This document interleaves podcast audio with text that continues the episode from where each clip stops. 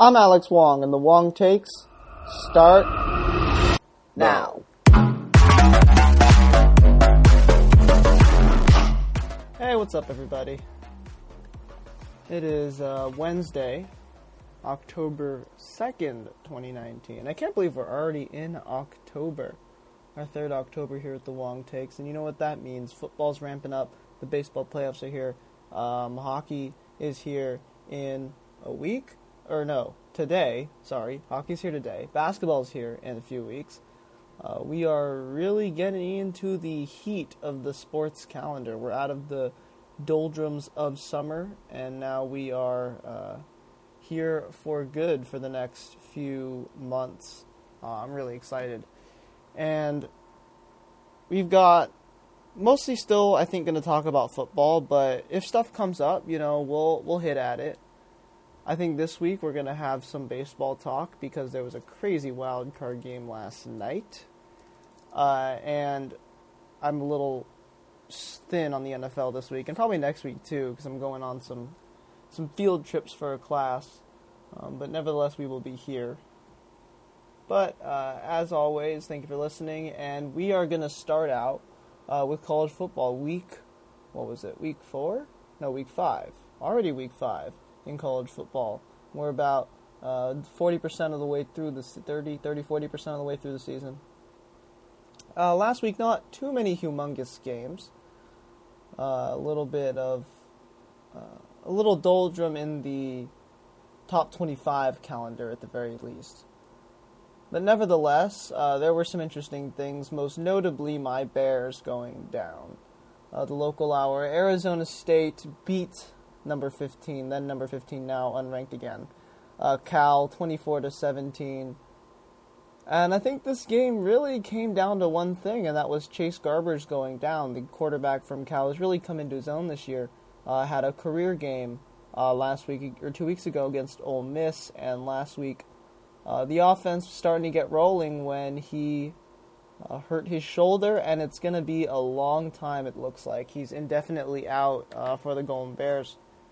And in this game, you could really see the effect of what happened when he went down. It'll be different in the subsequent weeks because they'll be able to game plan around not having him there. But in this game, the offense really became one-dimensional once Garbers went down, and it was established that Modster wasn't really able to make any deep throws or even short throws. He missed a lot of them. Part of that you can account due to the rain. There was kind of a constant low drizzle all night, but nevertheless, still disappointing. And actually, Cal's first possession out of the half without Garbers was a touchdown, and it was 12 runs, no passes. So they kind of did punch ASU in the mouth and kind of maybe took him off guard. But after that, ASU knew what was coming 90% of the time. And once they were able to stop the run effectively, there was really no chance for the Bears. And even the last couple of drives, when Cal had a chance to take the lead and then tie, I really had zero confidence in the offense. And they did go 3 and out, or 4 and out twice, because Von Modster just could not complete a pass and generate momentum for this team. The defense also did slip a bit. Particularly in the second half and toward the end of the game, it looked like they did get tired. They really could not stop the run for Arizona State. And Arizona State was consistently getting, 7-8 yard runs on first down that we really haven't seen out of that Bears defense this entire time, even in the first half.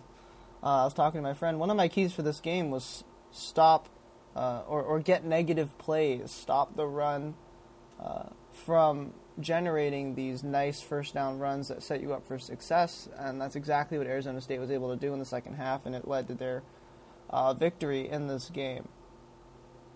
There were also a lot of just missed opportunities from Cal. A lot of things had to go wrong for Cal to lose this game, and they all did. The interception to end the first half, that taking a field goal lead into the half, I think, would have made a pretty big difference, and going up 10 with having all the momentum would have been a big difference for them. And also, after forcing the sack fumble, setting up themselves in great field position you almost felt that they had to score a touchdown there, and they didn't even get a first down. They mustered a long 47-yard field goal that was clutch. But nevertheless, not being able to take advantage of that opportunity and not being able to shorten the game as well, I think made a pretty big difference and let Arizona State kind of continue along confident that if they could score, they could win this game. And that's exactly what happened. Now, in the big picture, this loss made Cal, or made the Pac-12, full of teams with one loss. So the Pac-12 did cannibalize itself as per usual, and this year it happened particularly quick. We're only a week and a half into conference play, and there are no undefeated teams left in the Pac-12, and their playoff hopes are basically gone, barring intense chaos at the top, as per usual. It does make for fun football, I will say, that you don't know what's going to happen game to game. But if you're a college football fan in the macro sense, you kind of want to see some of that conference pride.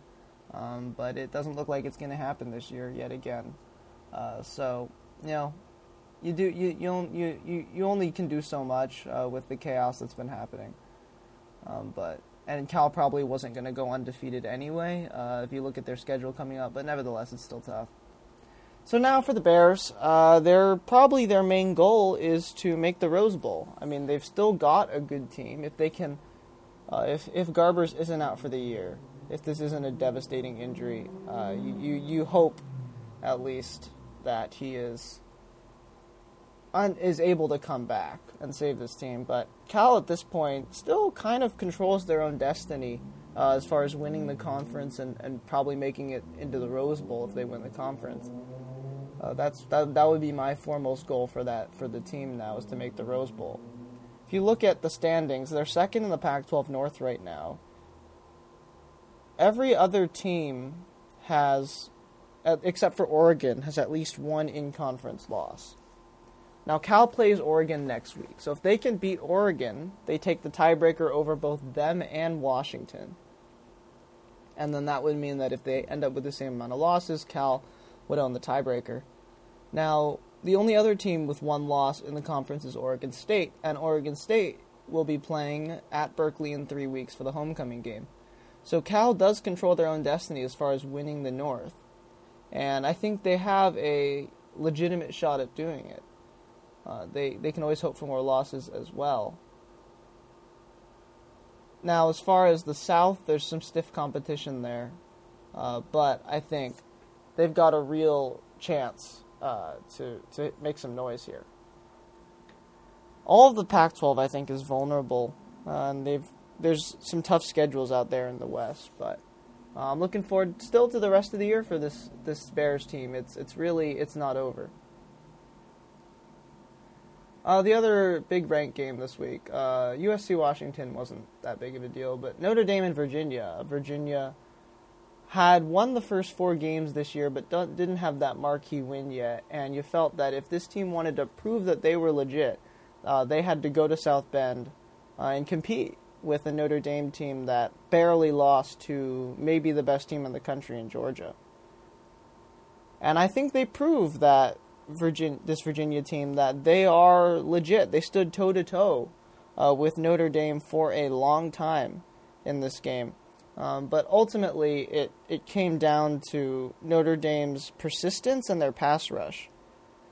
This was a tight game until the end, and multiple plays from the Irish, the sack deflection to the interception to set up the go-ahead touchdown, as well as the forced fumble scoop and score, ended up being the difference, 2 touchdowns. And I think if Virginia cleans those things up, their run game is good, the pass game is good, their quarterback is really dynamic, and I think they can set up, and Bronco Mendenhall set up this program for success. Notre Dame, meanwhile, I think has a legitimate shot to make the playoff. Right now, they are ranked, I think, 9th in the country? Yeah, 9th in the country. And they've got a schedule that is conducive to them proving themselves some more.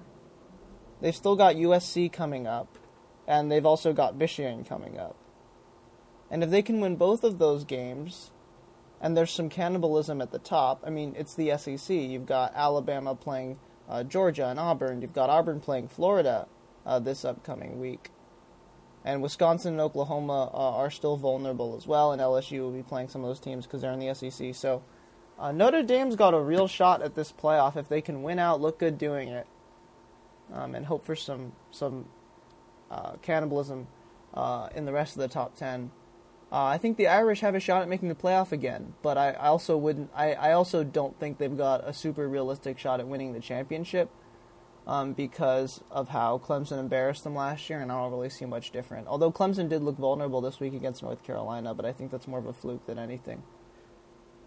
So those were, I think, the big games from last week. Elsewhere, I mean, Wisconsin barely escaped. Clemson barely escaped. But the rest of the top 10 or so looked very good. I mean, Auburn destroyed Mississippi State. And Ohio State pummeled Nebraska in what was billed as a pretty good game, but I don't think anyone really doubted that it wasn't going to be close. And as far as next week, we've got some good matchups on the docket. Iowa and Michigan is an interesting one because Iowa is 4-0, and if they want to prove that they can compete for the Big Ten crown. Their schedule so far has not been particularly tough. Miami, Ohio, Rutgers, Iowa State, and Middle Tennessee. And so if they can win this game, that kind of propels them into that conversation because they've got a tough schedule up ahead, Penn State and Wisconsin within the next 4 weeks. Meanwhile, Michigan, after the embarrassing loss to Wisconsin, has another chance to prove itself against a top 25 team. And maybe propel themselves back toward the college football playoff conversation. They've still got Penn State, Notre Dame, Michigan State, and Ohio State on their schedule. And so they're by no means out of this race. But they're going to have to start with a win against Iowa. And if they can build some momentum from that 52-0 win over Rutgers, that would be very beneficial for their case. We've also got a top 10 matchup this week, Auburn and Florida, the matchup between two 5-0 teams. I think it's really going to be a proving ground for Bo Nix, because he's looked good at times, bad at times, but this is his kind of second marquee matchup after the Texas A&M game, and his third after the Oregon and Texas A&M games, and now he's got Florida to go to, going to Gainesville. Auburn's giving 3.5 in this game, or favored by 3.5 or 3 points in this game, and so I'm curious to see how the Tigers perform in Gainesville. We've also got at night, or at 5:00, Cal taking on Oregon. This is going to be a tough matchup, particularly to see if the Bears defense can hold up against Justin Herbert. They did very well against Jacob Eason when they went up to Seattle and won, but the question is this Oregon offense. Has not looked as good this year as it did last year, but it's still a very dynamic offense, and I think Cal's going to have a tough time stopping them. But it stands to be seen.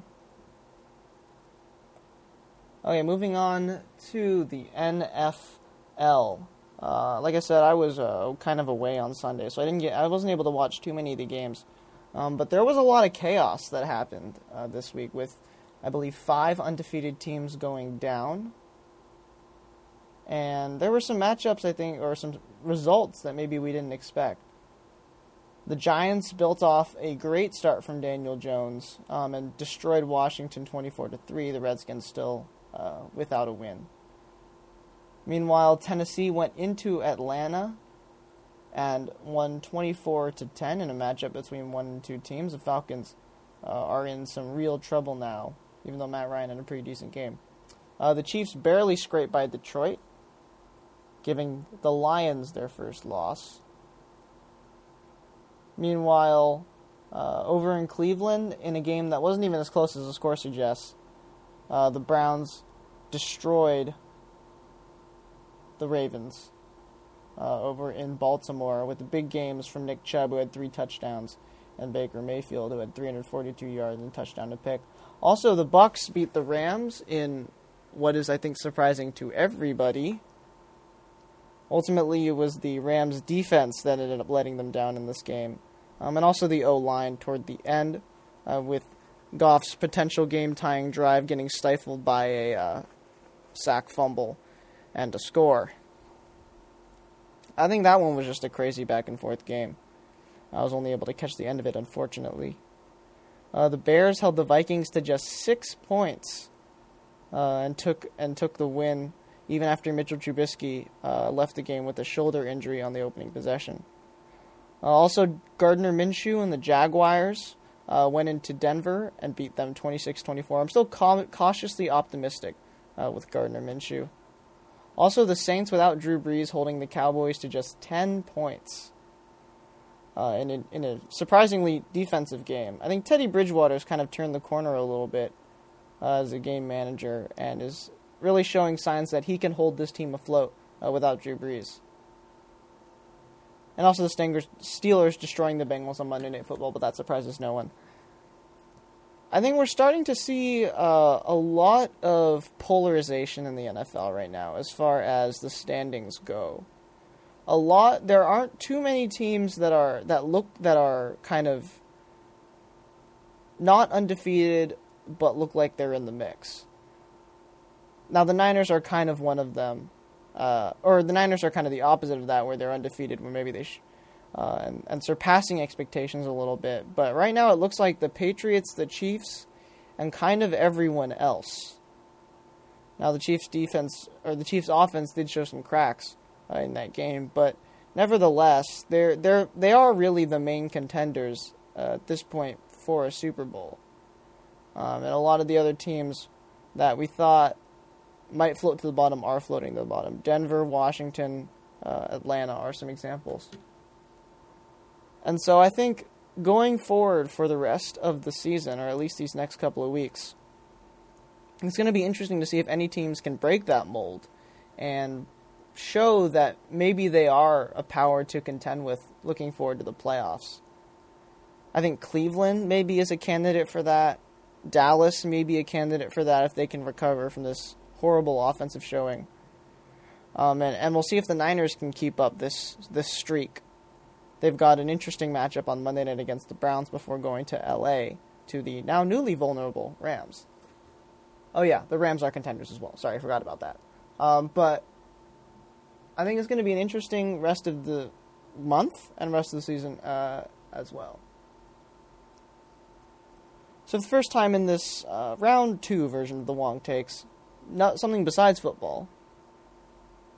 Last night, there was a crazy wild card game in the NL between Milwaukee and Washington, and it was 3-1 heading into the eighth inning, bottom of the eighth, when Josh Hader came into the game for the Brewers. Now he'd struggled at points this year, but he had a really good September, and he'd come in for two inning saves many, many times, but I don't know why. I still have this feeling with Josh Hader that he, to quote Mike Kruko, he can get a wild hair up his nose every once in a while. You never know what to expect with him at times.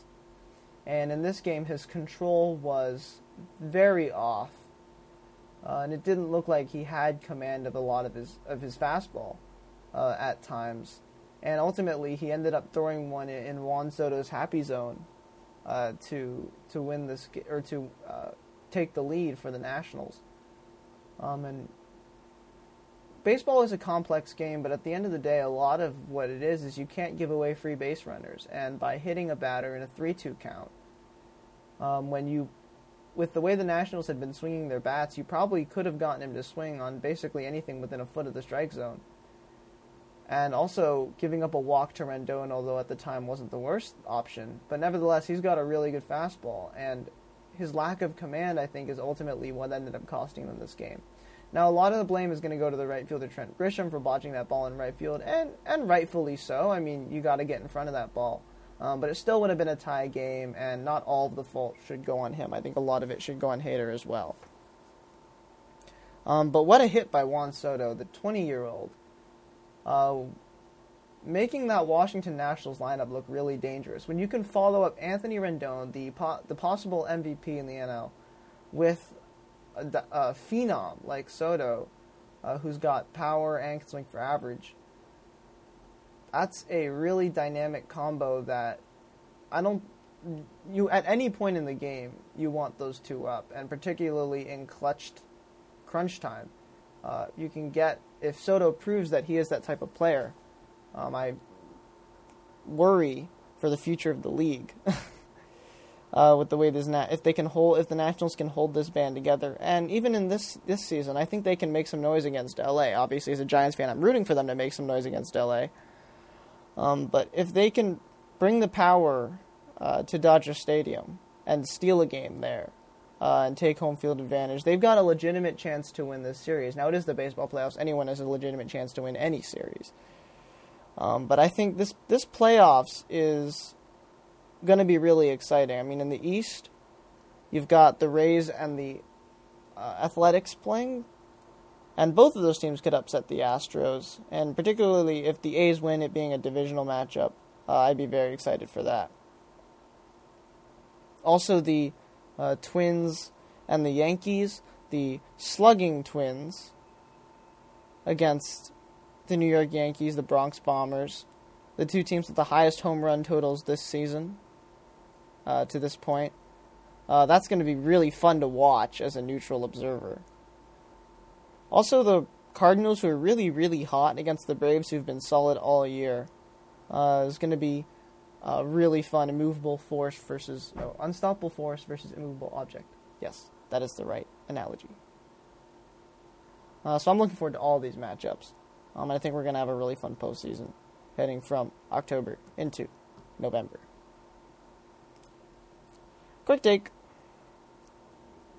Vontaze Burfict, the very controversial linebacker. Actually, I don't really know if he's controversial anymore. I think public opinion has kind of swayed one direction.